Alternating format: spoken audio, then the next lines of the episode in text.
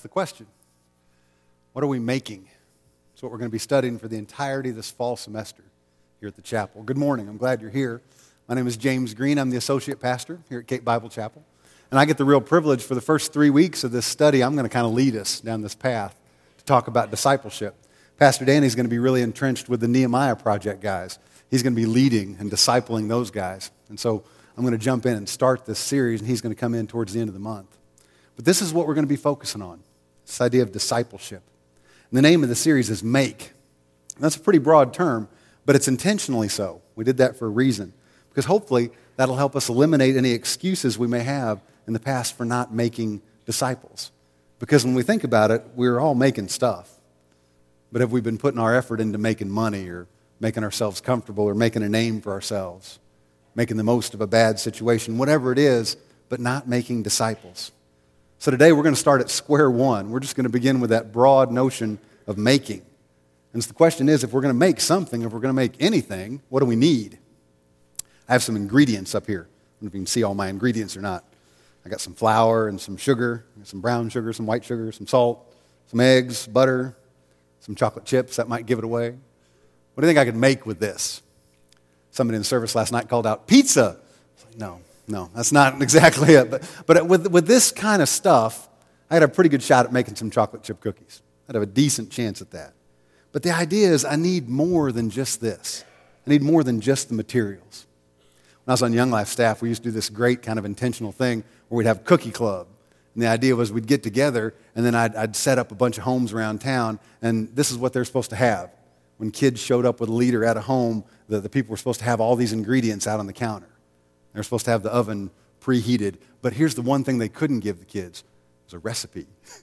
couldn't give them any kind of instruction whatsoever on how to make cookies. So they just had to take the stuff and throw it together and see what they came up with. It's kind of a race, and they had to come back to Young Life Club, and then I was always the tasting judge. That was a horrible job. Why I volunteered for that? Because the stuff a lot of times they'd come back was not, was not very cookie-like, you know. But, eh, but the idea is it was trying to teach us something. It was always a great club night, and everybody would enjoy it. But then later in the week, we'd meet with those kids we were intentionally discipling. We'd meet with the kids who knew Jesus and we were walking with them and pouring into their lives and say, hey, why did we do cookie night? You know why we did that? And most of them wouldn't get it. And so we'd have to stop and explain, hey, it's great to have materials to work with. But if you don't know what you're doing with them, you're not going to accomplish much. So here's the deal on making something you need to have some materials, and then you need to have some ability. Need to have some talent or some knowledge, some kind of instruction. It doesn't matter if you're making Legos or baking, whatever it is. You have to have some raw material to work with, and you have to have some talent to know what to do with the material. As part of our staging deal with Make, we got a bunch of paint up here. Now, real honestly, like if I didn't know what wall to paint what color, could I come up with anything impressive out of a bunch of cans of paint? No, not a chance. And, and the thing we know for sure is the paint's not going to jump out of the cans and throw itself on the wall by itself. We've got to put those things together. The big idea with that cookie night was that we'd help these young disciples see they needed to get plugged into a church after they met Jesus. Young Life was not going to be their church for them. They needed to be in a church where they could get the recipe for what God wanted them to do with their lives, a place where they could grow and serve and worship together. And we told them, hey, receiving the gift of salvation is incredible. That's the greatest thing you're ever going to get. But then it's not God's desire for you to remain a baby Christian the rest of your life. You need to go find a place with other Christ followers where you can be on mission, where you can grow in your love and knowledge of the Lord. You can share the good news of the gospel message, and then you're going to make disciples and repeat and do it over and over again. So I'm going to hit this one more time because this is important. To make something, we need materials, and then we need some ability, some talent, some knowledge. That's ground zero if you're making anything. Doesn't matter if you're sculpting Play Doh or making cookies or building a house or making disciples. So that's going to be the essence of the series. And as Christ followers, I really think that should resonate with us. Although I know it's hard because we live in a society that has really pushed the importance of make far away. The thing we seem to embrace so much more now is consume. We're a nation of consumerism. But here's a good question when we do make stuff, who does it really belong to? Know, if God uses us to build something or create something or invent something, where do the materials come from? Where did the talent and the ability come from? Scripture puts it this way in James chapter 1, verse 17. Every good thing given, every perfect gift is from where? It's from above. It's from God. He gives us those things. So everything we have comes from Him. So while we're going to join Him in the work of making, that's the mandate we're looking at today. When we join Him, He still gets all the glory because everything we have comes from Him. Love the joke about the evolutionary scientist who went to God and said, God, we don't need you anymore. We've got to the spot now where we can make everything. Through science and experimentation, we've worked it all out. We can make everything. And God says, Well, come on, don't you still need me to make people? He's like, Oh, no, we got that covered. We got cloning. We're good. We can make everything. God said, Well, how about we have a little contest? We'll go out, we'll go out into nature and, and we'll each make a person. The scientist goes, We're on, let's go. So they go out into a field, and God bends down and he scoops up some dirt. And then the evolutionary scientist bends down and he starts to scoop up some dirt, and God says, Whoa, get your own dirt. Everything we have comes from God. We have to understand that. My family moved across town last year. We lived over here by the church, and I loved the house, but it had a few too many stairs for me as I'm getting older. And, uh, and so we moved across town, and one of the things we really missed was we had this great screened in porch. Really loved the porch. And when we moved in, it wasn't that great a screened in porch, but, but I did a lot of work on it. I painted it, and I replaced all the screens, and I put in a ceiling, and I put in a new ceiling fan, and I tiled the floor. And when people would come over, they're like, oh man, that's great. We love that room. We spent a lot of time there. And so I still see some of my old neighbors, my old friends. I love them to death. And, and just last week, I ran into two different sets of them. And the first thing they did, they came up and told me, Oh my gosh, you won't believe. They tore down your porch. People who bought your house, they tore that porch out. I mean, I, I, appreciated them, you know, for being the neighborhood watch and for, for looking out for me, you know, but, but there's a couple of inherent problems with that notion that they were tearing down my porch. Because number one is, I no longer own that house. You know? In whatever sense that was my porch, you know, mine and the bank's porch, I lost that claim as soon as I sold the house. But here's number two, and I think it's even more important. Was it really ever mine to begin with? Mean, God gave me the money to buy the materials. God gave me the ability to do all that work. I learned how to lay tile by watching my father in law do it. That's how I learned. That's a great way to learn things, by following somebody else's example. But he showed me, and then that's how I went and did it. But here's the deal God gave me the ability to do the job. So, in this passage we're going to look at today, we're going to see that we're called to make disciples. And we're going to spend the whole semester talking about it. So, I'm begging you, don't check out right now and say, oh man, that's too big. I, I just can't do that. That's too hard. Nothing like that. Just dig in. Because we're going to see it's a command, it's a mandate from Jesus for his followers and He'll be with us as we do this task. And here's why we're focusing on this, and I think we'll see this clearly throughout the day. Discipleship is critically important to this church. It's critically important to the universal church of believers. I'd say discipleship for the local church is like the steering wheel for your car. If you had a really nice car, it's all nice and shiny, you waxed it, and all the fluid levels right, and belts and hoses are good, radio bumps, I mean, everything looks real good. You got a gas pedal, brake pedal, but you have no steering wheel are you really going anywhere? I mean, you, you could get in the seat and jam on the gas and see what would happen. I wouldn't suggest it, you know, because you'd have no idea where you're going. You wouldn't have any direction at all. We're going to see discipleship is that thing that steers the church because it's about following God. If we don't focus on it, if we don't challenge people to do it, then we're cruising along without a steering wheel. We may be missing the most important thing God would give us to help us grow be the kind of church that he wants us to be. Now, this is just an aside. If you're new to the chapel, we don't normally do this. We don't normally take off a huge chunk of time just to deal with topics. If you've been here for a while, you know typically what we do is we tackle books of the Bible. And we kind of walk through them chapter by chapter, verse by verse. That's kind of the, the thumbprint of what we do. And we're going to return to that. We'll jump back into that in January. I don't know what book we're going to do. I'm sure we won't do Hebrews or Revelation or 1st or 2nd Corinthians or James or Haggai or Philemon or Habakkuk, because we've all done you know, those pretty recently. But some book of the Bible we're going to jump back into. But occasionally, when we recognize something as being one of the core things, one of the main things of Christianity, one of the steering wheels, then we'll stop and take some time and really address that and try and figure out how to apply it in our lives. We did that a couple years ago with evangelism. You remember our Reach 2 series. Well, that's what we're doing this fall with the Make series. It's going to be about discipleship. And so you'll notice almost all of our roads, almost all our efforts will be about discipleship. I mentioned Dan's involvement, Cliff's involvement with that Nehemiah project. Man, we feel like God has really put something neat in our path with that. That's an intentional discipleship exercise. You can sign up out in the lobby for the women's retreat next weekend. I'd encourage you to do that. Our dear friend Lindsay Gustafson is going to come back, talk to ladies about discipleship. Please sign up for that. All the evening small groups we're doing this fall will talk about discipleship. You can still sign up for those in the lobby or online. We want you to understand we're committed to talking about this for the whole fall. Now, before we really jump in in earnest today, I want to kind of give you a quick overview of what this is going to look like then. Because we're going to look today at the mandate in Scripture to make disciples. We're going to see clearly it's a command from Jesus. Next week, we're actually going to examine the meaning of the word disciple. We're kind of using it today in this notion of being a follower of Christ, being a student. But next week, we'll really dig in because there's even a subtle change in how it's used in the Gospels and how it's used in the book of Acts. We'll look at that word. Next week, we're going to look at the number one model of discipleship in Scripture, and you know the answer to this. It's Jesus. It's the way Jesus Christ lived. week after that, we're going to spend some time looking at the measure or the marks of a true Christ follower. We're going to spend a couple weeks studying a manual for discipleship.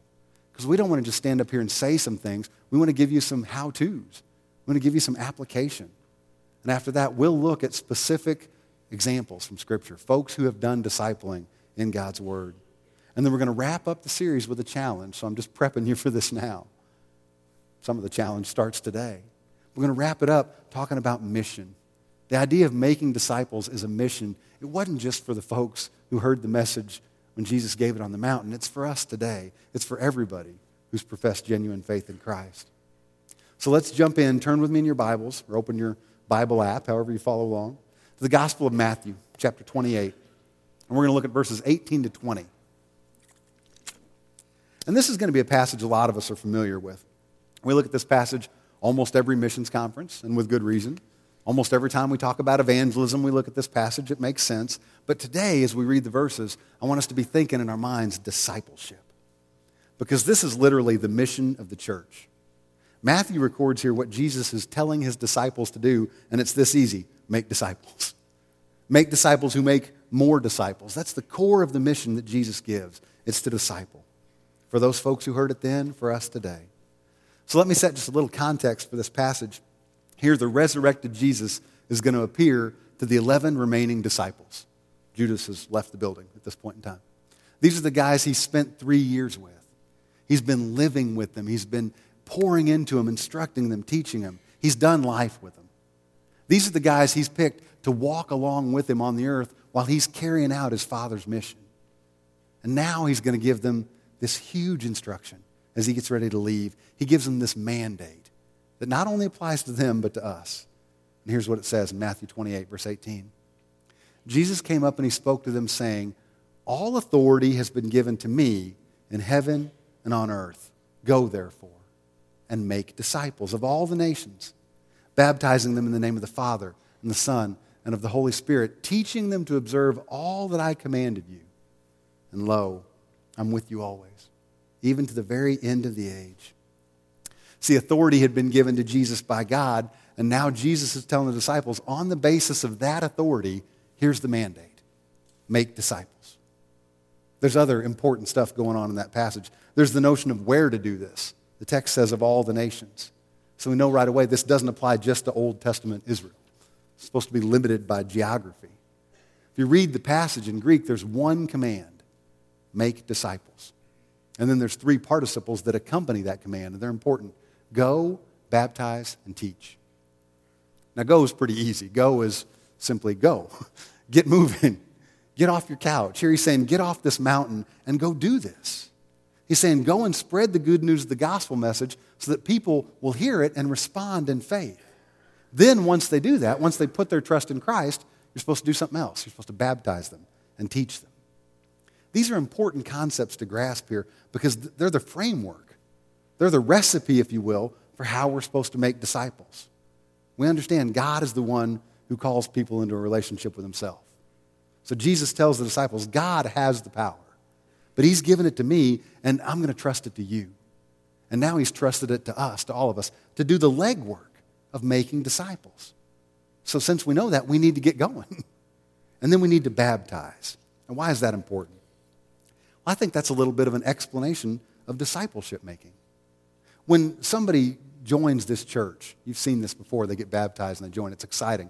An important thing to do when somebody becomes a new creation in Christ is to get them connected, get them plugged into a place where they can grow and serve and worship and have a place to make disciples and be cared for, shepherded, equipped. That's what we want to do. And so you've seen that when folks get baptized, they stand up here, they publicly profess faith in Christ, they identify with Christ, and then they do it in front of a bunch of people who can hold them accountable to what? To grow, to serve, to go make disciples, to be equipped. That's part of the connection. That's why baptizing is such an important part of that make mandate. So the text says do that. Make disciples by going, baptize them, and then it gets a little tough. This last one sounds pretty hard.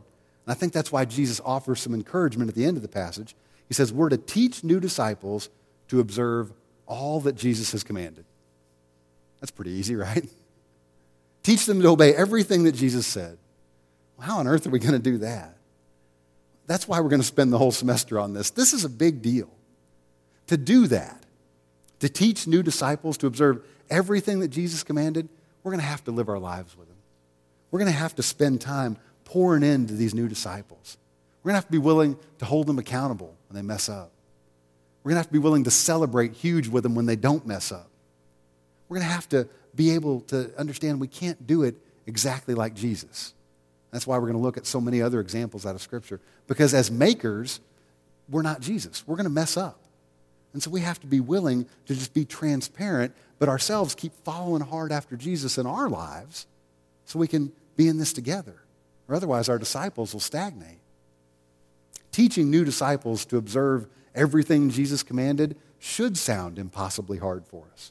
I'm positive that's why Jesus ends that passage with the reminder that we don't have to do it alone. If you look back at the end of verse 20, what does it say? He is with us always. We'll be in this together, us and Jesus. Throughout this Make series, we're going to operate under this assumption. Please don't prove me wrong in this that once we do our part, once we're obedient to go out and make disciples, then we'll be committed to help them mature. Not so they can brag about how knowledgeable they're getting, but so that they can go back. They can circle back and make more disciples. They can be obedient to the command themselves.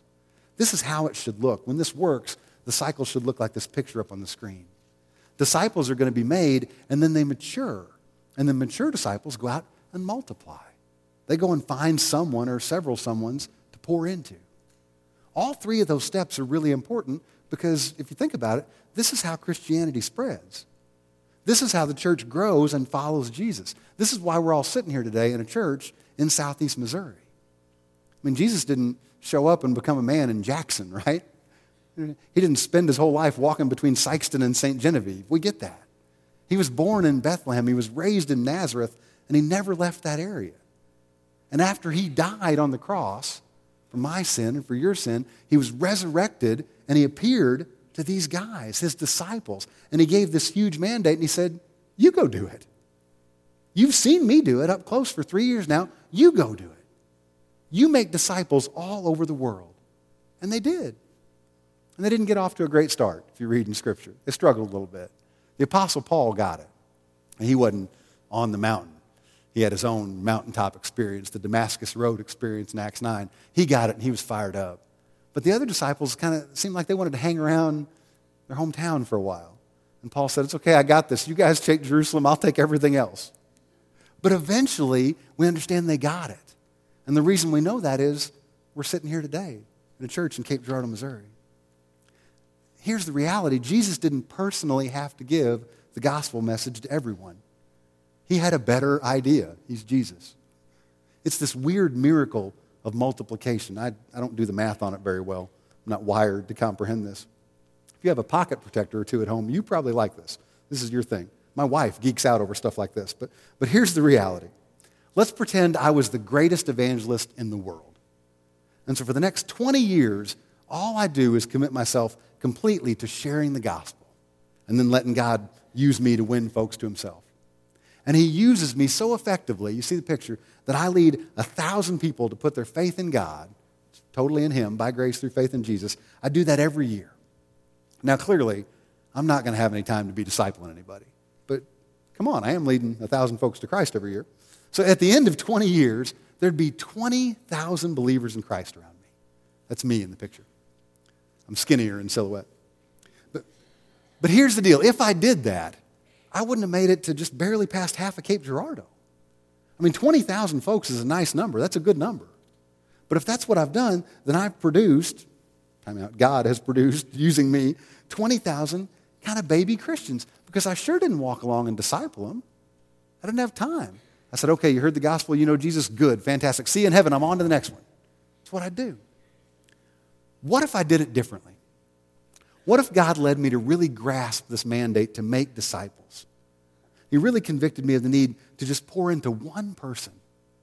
And that one person would be equipped to be part of that cycle. They'd grow and mature and they'd multiply themselves. Well, what would that look like after 20 years? Well, after year one, you see the slide, it's not so impressive.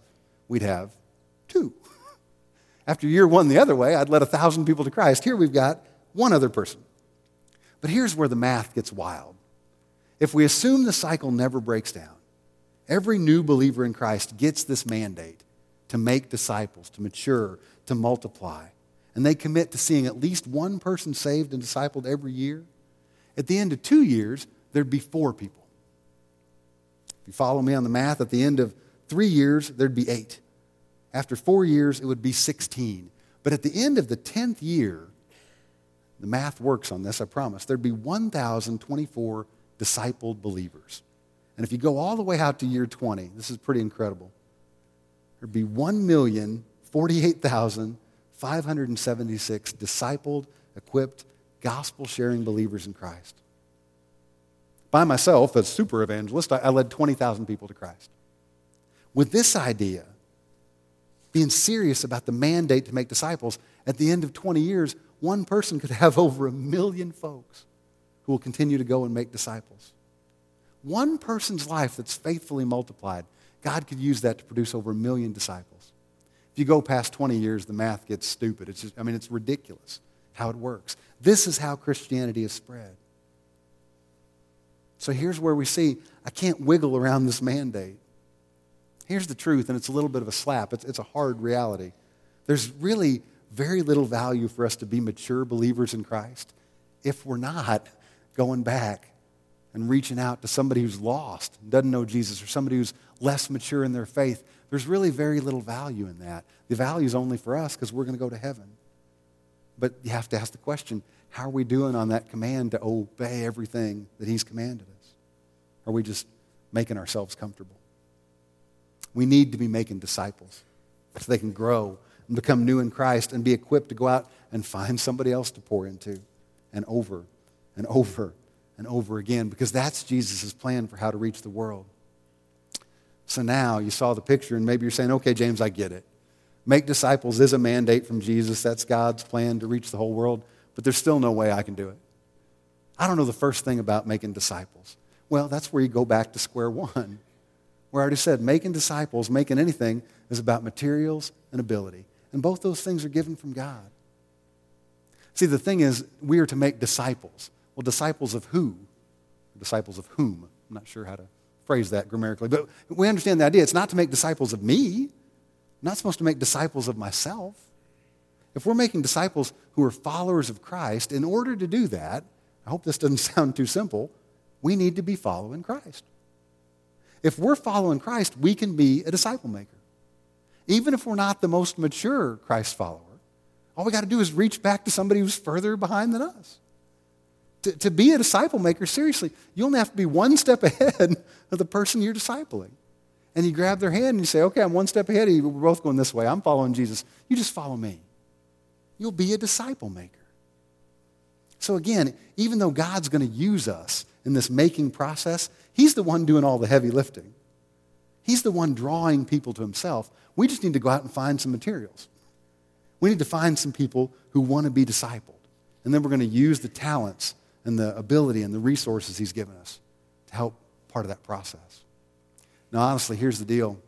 And I don't know that this is true everywhere, but I think this is really true here at Cape Bible Chapel. The materials part is pretty easy. If you want to find somebody to go out and pour into, I'm going to guarantee you that's not going to be hard. I get people in my office every week. I'm not lying. I had people already today standing here who come and say, Man, I wish I had somebody who would disciple me. Wish I had somebody who'd pour into me. Dan gets it. Cliff gets it. Every staff guy gets it. We get old people, we get young people, we get mature believers, we get less mature believers. Every week, somebody's coming. We are so blessed. Every week, we have hundreds of college students who show up. And a vast majority of them are the ones who are coming to me and saying, Man, wish somebody would pour into me. I'm going to try and do something. I don't think this is going to backfire on me, but I just I didn't tell anybody I was going to do this. If you want somebody to disciple you, if you want somebody to pour into your life, would you raise your hand right now? There's your materials. They're all over the place. It's not like we have to look far to find this. It's right here in our church. My guess would be if you'd pray about this, you can check out of the message for a few minutes and, and ask God for some guidance. And you'd walk up to somebody here today at the end of the service and say, Hey, God's put you on my heart. I'd love to disciple you. I think they'd say yes. I think they'd probably jump at that idea. Here, here at Cape Bible Chapel, we never seem to have an end to the number of folks who come and ask to be discipled. The materials are out there.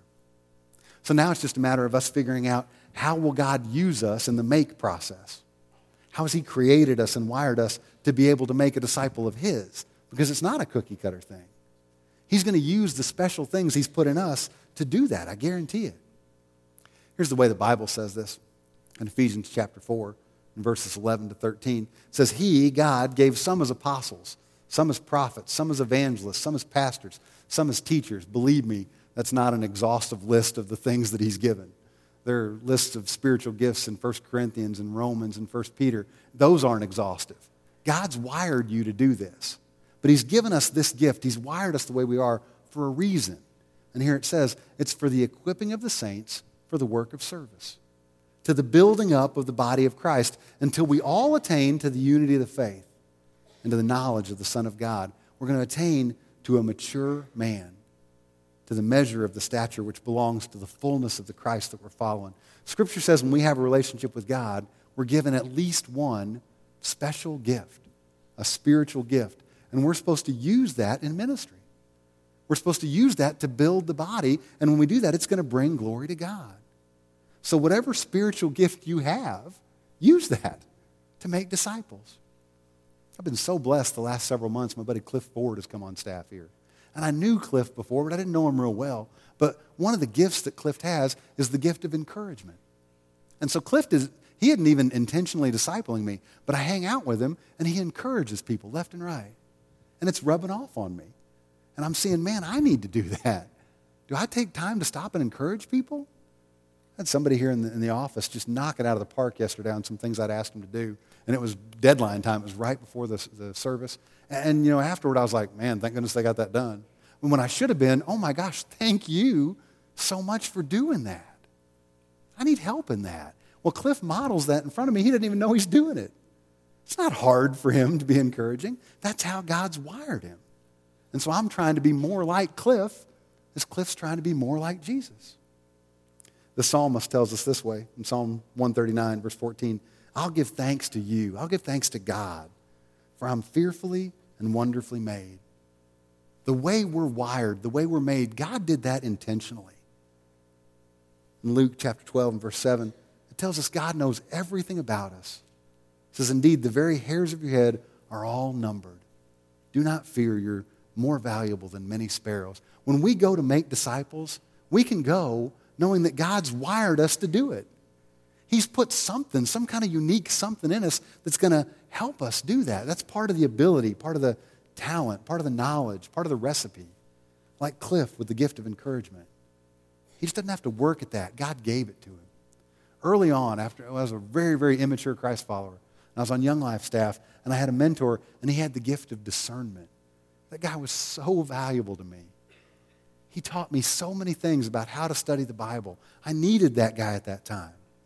We're supposed to use the stuff that God's wired in us because He's a personal God, He's a relational God. He's put that in us, and then He's walking with us. When Jesus came to earth, He was relational. The text indicates that today. He said, Hey, I'm going to be with you. So many of the examples we read in the Gospels, those are about relationship. He uses these concepts, these pictures that hopefully we can put in our head. He talks about fathers and children, relationship. He talks about vine and branches. He talks about sheep and shepherds because he wanted people to understand and grasp hey, you don't have to do this alone. We don't have to come up with the ability to make disciples on our own. By definition, there's no way we could make disciples of Christ by ourselves anyway. He's with us. And so he gives us those pictures to help us grasp it. You see the illustration of the vine and the branch in John chapter 15, verse 5. I love this illustration. I'm the vine, Jesus says. You guys are the branches. He who abides in me and I in him, that's a relationship, by the way, he bears much fruit. For apart from me, you can do nothing. Apart from me, you can't make disciples. So I'll be with you. and then you can. And then we read just a few verses later about what the purpose of having that kind of intimate relationship with God is. In verse 8 of John 15, it says, My Father's glorified by this. When you bear much fruit, you prove to be my disciples. Here's a sad truth people who aren't Christ followers can't grasp the beauty of that verse, they don't get the relationship there. I've been around a long time. I've talked to a lot of people, and I've heard people say, and it just it saddens me. Oh, I don't, I don't even go to church. I don't even believe in God. I don't like religion. All religion is a bunch of rules. God telling you do this, don't do that. I mean, sadly, I must be missing that part in Scripture. Where are those passages? I see the illustration of the vine and the branch. The vine doesn't tell the branch, grow this way, but don't grow that way. That's not what it says. The vine provides the branch with guidance and with all the stuff it needs energy and nutrients to grow and to be abundant. That's what it does. It does that in relationship. Now, yeah, in the end of that passage, we understand the branch grows best and wisest when it's pruned. Maybe that's the part we don't like. But clearly, the message in there is that it's for our own good. And so that we'll be even more abundant. That's a hard lesson. That's not a confusing one. I think sometimes we fall into this trap of thinking that a relationship with Christ is like this big game of Jesus Says. You ever play Simon Says as a kid? I used to love that game. We played that one in Young Life a lot too. And we'd always play with big groups, so it was easy to get people out. I mean, you'd do the regular stuff. You know, Simon says touch your nose. Simon says stand on one foot. After, you know, the, the riffraff would fall out early, you know, there'd always be like, you know, maybe 50 kids left out of a group of 150, and they'd be scattered all over the place. And so I'd say, okay, hold on a second. You guys are too far apart. Everybody come in together. And like lemmings, they'd all walk the middle. You're all out. you know? it's a great game to play. I love that game. For some reason, we think Christianity is like that. We think Jesus says, well, hey, you, you got to pray, so Jesus said to pray, I'll pray. Jesus says to tithe, so I'll tithe. Ooh, I went to a party. Whoops. Jesus didn't say that. I'm out. Is that what that's supposed to look like? Where did, where did we get that idea? That's not what a relationship with Jesus looks like. Jesus teaches from the example of the sheep and the shepherds. Are there any professional shepherds here today? Now, see, we lose some of this. We lose the ability to grasp it because we don't live in an agrarian based society anymore. But folks who read this back in the day, they got it. When Jesus is talking sheep and shepherds, he's talking about relationship. Because in Jesus' day, good shepherds cared for sheep, they protected them, they made sure they were fed. When Jesus spoke in John 10 and 11, he says, I'm the good shepherd. The good shepherd lays down his life for the sheep. What we should see is relationship. We should see discipleship. We shouldn't see a bunch of rules. Jesus says, and if I mess up, I'm out. That's not a good model for what a relationship with Jesus is like. Jesus being with us to the very end of the age, desiring to have a relationship with us, where we follow him, that's a good model. That's the model we're going to examine this fall for discipleship. So we try to obey this mandate to make disciples. We'll have to be following Jesus ourselves and then pouring into someone else's life as they follow. As they follow us, we're following Jesus. So here's the deal don't be overwhelmed by this mandate to make disciples. All we need to do is dig in closer to God ourselves. Now, that will make us ask some pretty hard questions about our relationship. What if you're in that spot and you say, Yeah, I've accepted Jesus as my personal Savior? I know that He saved me. I know that's not something I could have done myself. He, he's my Savior, but is He my leader? Do I want to follow Him? Is He my teacher? Am I really a disciple of His? When the opportunity comes and we have to make hard choices, are we going to follow Jesus? I never did like those goofy WWJD bracelets. What would Jesus do? Duh. He's Jesus. He'd do the right thing. I know that. That's not the question I'm struggling with. What will I do?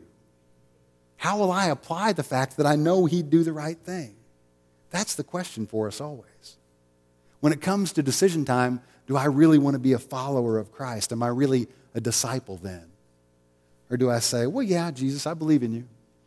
I believe in you and I'm counting on you for heaven. That's going to be great. I appreciate that. Uh, but I don't think I can be a follower of yours you know, while I'm here on the earth because, let's be honest, some of your disciples, they're kind of weird. They raise their hands when they sing. Some of them pray in public. Oh, no. They want me to be in a small group, and I'm sure they're going to ask me to share my struggles. No, I don't want to be transparent with them. I trust you, God.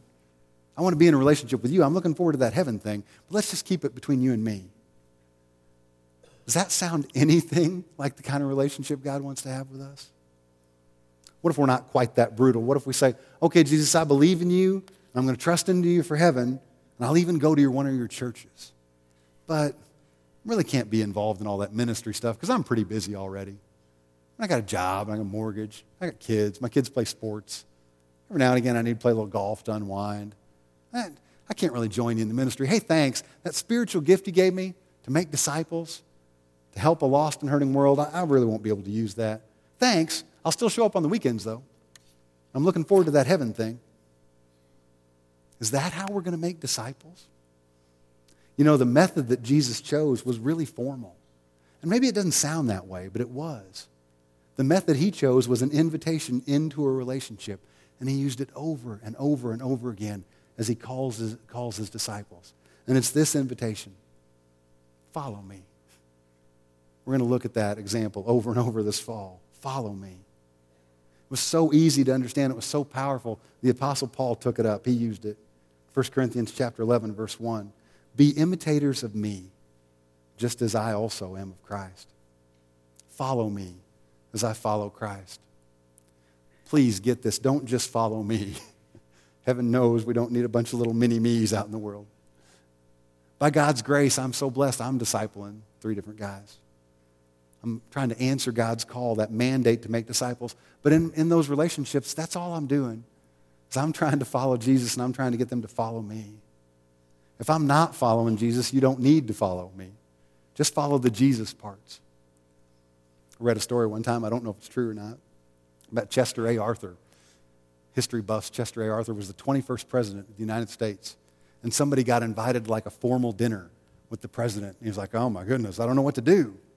I don't know which fork to use. I don't know what to do, whatever. And his buddy said, go, go to the dinner and just look at the president. Do everything he does. Okay, that's a pretty good idea. So he went, you know, whenever Chester A. Arthur would pick up a certain fork, he'd pick it up, and he made it through all the courses of the dinner. It was amazing. And he got to the very end, and they brought out some coffee. And so he watched, and the president took, and he poured the coffee, and he took it out of his little cup, and he poured some in his saucer. And the guy said, okay, I don't know what's going You know, he poured some in his saucer. Well, then the president took, and he added some milk and some sugar into this coffee in the saucer. So the guy did that, you know, it wasn't a big deal. And then the president bent over and put it on the floor for his cat. Jig was up. The, the idea is we follow people as they're following Christ. That's the thing that we want to do. And it's not a game, as Simon says. When we mess up, when I mess up, I'm not out. We have to deal with consequences. We have to face the consequences of poor decisions, but we keep playing and we keep following Jesus. Because these guys that I disciple, we're just doing life together. We have a relationship. And by God's grace, I'm just trying to point these guys to Christ. See, our job as disciplers becomes pretty easy. It's not to overly punish or to overly praise, it's just to make. It's to recognize the materials around us, and it's to recognize the way God's wired us, and He's given us these abilities, these resources, these talents. And so we're supposed to go out and make disciples, and baptize them, and teach them to obey everything that Jesus commanded. And then they're supposed to do the same and over and over and over again? That's the question for this fall. Are we on board with that? What will we be making this semester and for the rest of our lives in Christ? I'm going to close our service today by taking communion. I think it's a great opportunity. Scripture says when we observe communion, we get to examine our hearts, to confess our sins. And so this is going to be a great time to stop and, and be challenged by this question what am I making? Am I making myself comfortable? Am I making a lot of money? Am I making a name for myself? How am I doing in making disciples? Let Jesus meet you there. I'm going to pray for the bread and cup. If you're new to Cape Bible Chapel, the elements are at the tables around you. Jeff's going to come, play some music, have a little response time. You do that. Examine your heart. When you're ready, come and take the elements. Understand, of course, this is the Lord's Supper. It's not Cape Bible Chapel Supper. If you're a believer, come. If you see somebody around you would have a hard time getting to the elements, you want to serve them, that'd be great. Please feel free to do that. Let me pray for our time. Father God, we thank you. I thank you, Lord. I didn't know what that was going to look like, but when I asked the question, who wants to be discipled, there were, oh, there were so many hands that went up. God, we want to grow closer to you. God, by your grace, place people in our lives who will help us. Place people who are one step in front of us and following hard after you, and they'll reach back and grab us.